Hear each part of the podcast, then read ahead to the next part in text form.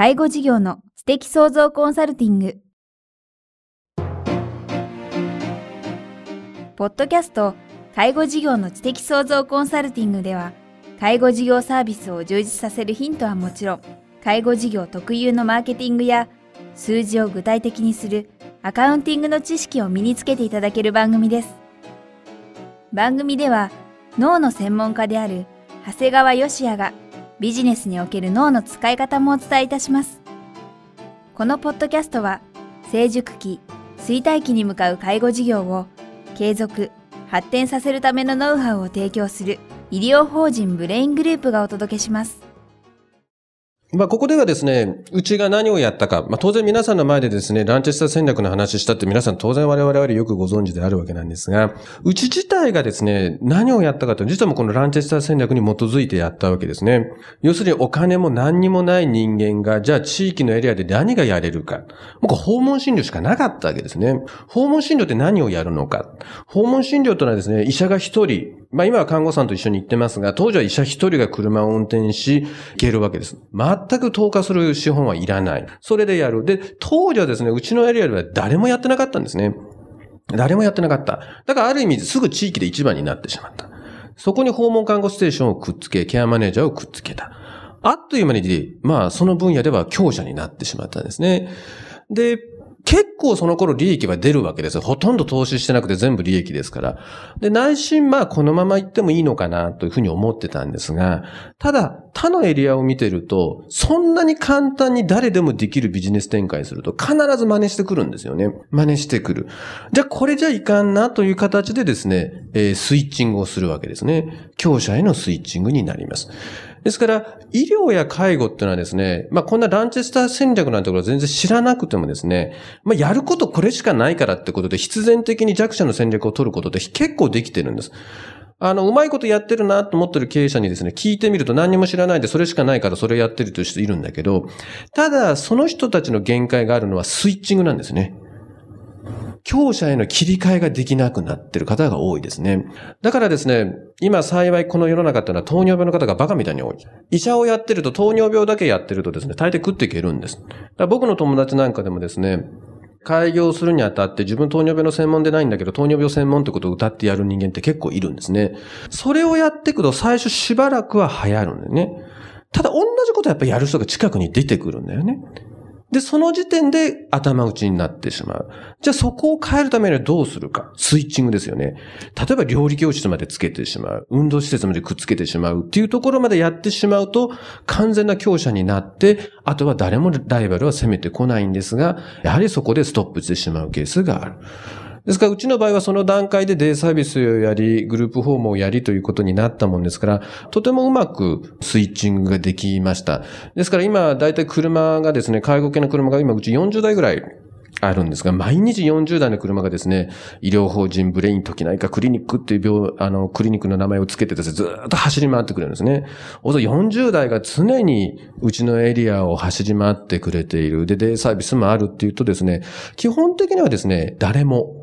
誰もうちの近くには、えー、介入してくるところはない。で、ちょっと外れるとですね、せせこましいところにさん軒もよん軒も開業してるってこともあるんですね。ですから、あの、僕自身が、まあ、ランチェスター戦略っていうのは後で取ってつけたようなところはあるんですが、うちとしてはこれがとってもうまくいったんではないかなというふうに思っております。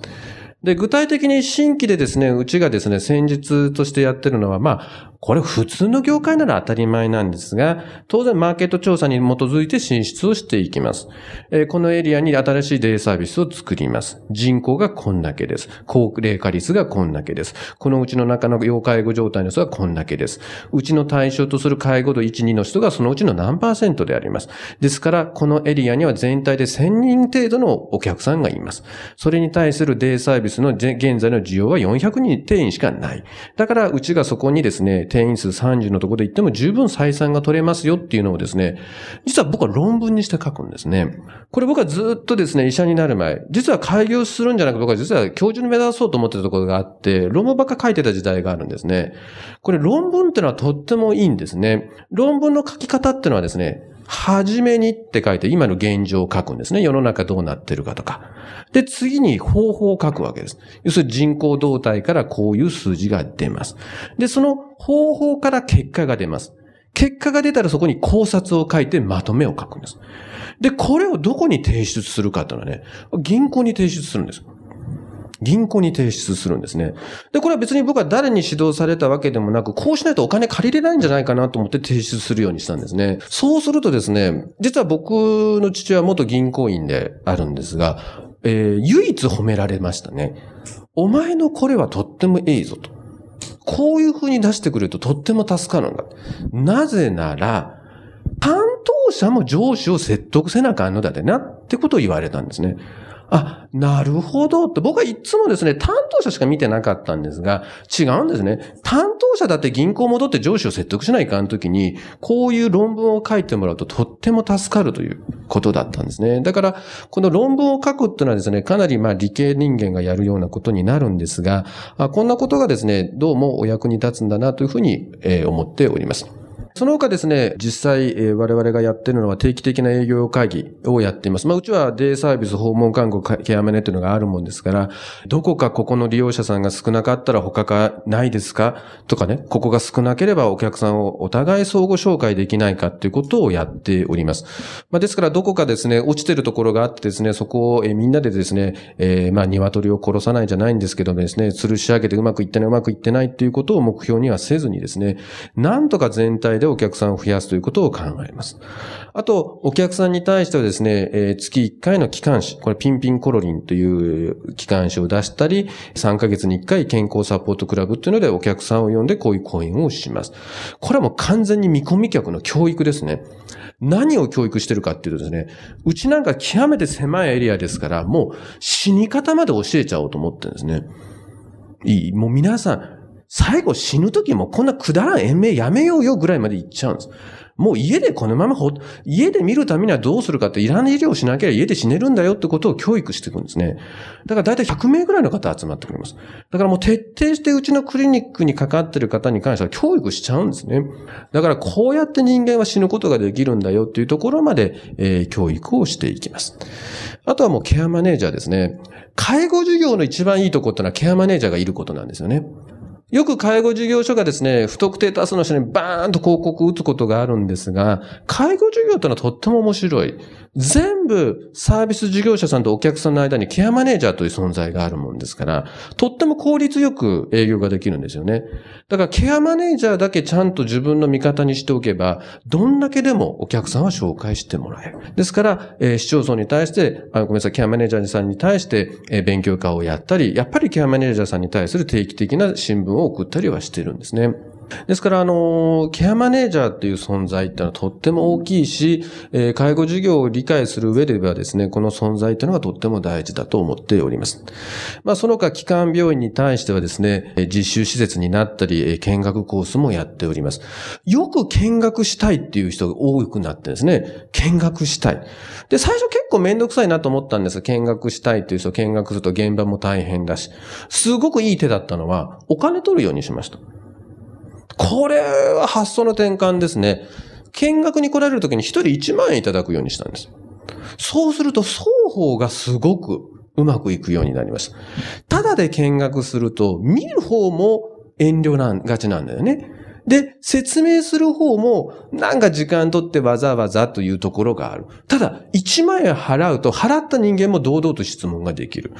えー、答える側もお金をいただいているお客さんだからという意味で丁寧に説明をするという形でですね、このうちの見学コースというのはですね、今一人いちまんえんいただいているんですが、あの、将来的にはもっとどんどん大きくしていきたいなと思っております。えー、その他、えー、メディア戦略としましてはですね、ホームページだとか、えー、ポッドキャスト。皆さん、ポッドキャストってご存知ですか？iTune で見ますとですね、iTune のポッドキャストというところがありまして、で、そこで僕は、あの、毎週、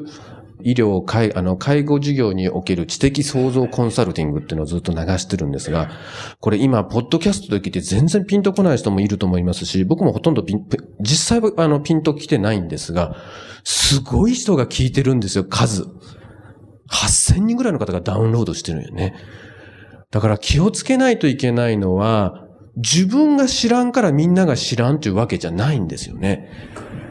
何千人っていう人たちが定期的に僕の毎週僕が配信してるのをダウンロードして iPod で聞いてるんですよね。で、時々その人から何かメールが来たりする。だから皆さんもですね、このポッドキャスト、よくわかんない方は一回ちょっと勉強していただければいいんですが、あの、こんなものがですね、結構広告、まあホームページは今当然なんですけど、ホームページに次ぐような媒体になっている。あとブログ、フェイスブック、認知症無料相談、出版というのもですね、一つの戦術にはなっていきます。まあ今コンサルティングに関しましてはもうリアルに基づいた、まあ実際コンサルティングをしている方っていっぱいおられるんですが、まあうちの場合は実際やってるものがコンサルティングをやっている。これはですね、実はなんでやってるかって一つあるんですね。先ほど一人当たり売上の話をしましたよね。介護保険の一人当たり売上って絶対増やせないんですよ、普通にやってたら。だってすごい仕事だと思いません？上限決まってるんですよ。単価が決まって定員が決まってるんですよね。それに対する人配置まで決められてるんです。そんなの誰がどう見たって一人頭売上なんて決まってるんです。だから一人頭売上介護事業は少ないですよって、あれ別に経営者で決めたわけじゃないんです。国がもう分かってるんです。普通の介護事業だったら年間の一人頭売上ごひゃくごじゅうまんぐらいです。ごひゃくごじゅうまんの人件費ごわりとしたらもうさんびゃくまんなんだよね。だからこの国はみんな介護事業の年収さんびゃくまんでおかしいやないかじゃないんですよ。そうやって決めたんですね、国が。じゃあうちたちがどうやったらそれを上げれるかって言ったら、もうこれじゅうねん先を見越してですね、コンサルティング事業入っていくしかないんですよ。だからうちの例えばデイサービスの責任者がある程度になってきたら次どうするかって、これその経験に基づいたコンサルティングをやっていくしかないんですよね。これがうちの今後の戦略だと思っております。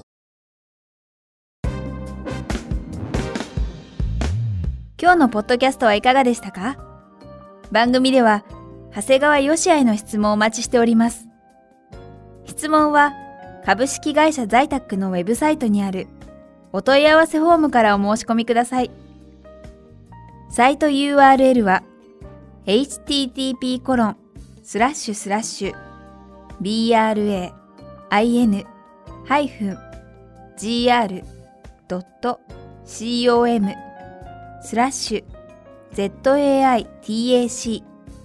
エイチティーティーピーコロンスラッシュスラッシュブレインハイフンジーアールドットコムスラッシュ在宅です。それではまたお耳にかかりましょう。ごきげんよう。さようなら。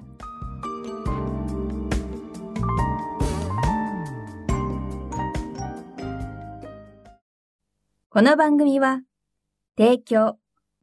医療法人ブレイングループ、理事長、長谷川義也、プロデュース、キクタス、早川洋平、制作協力、若菜はじめ、ナレーション、清水夏美によりお送りいたしました。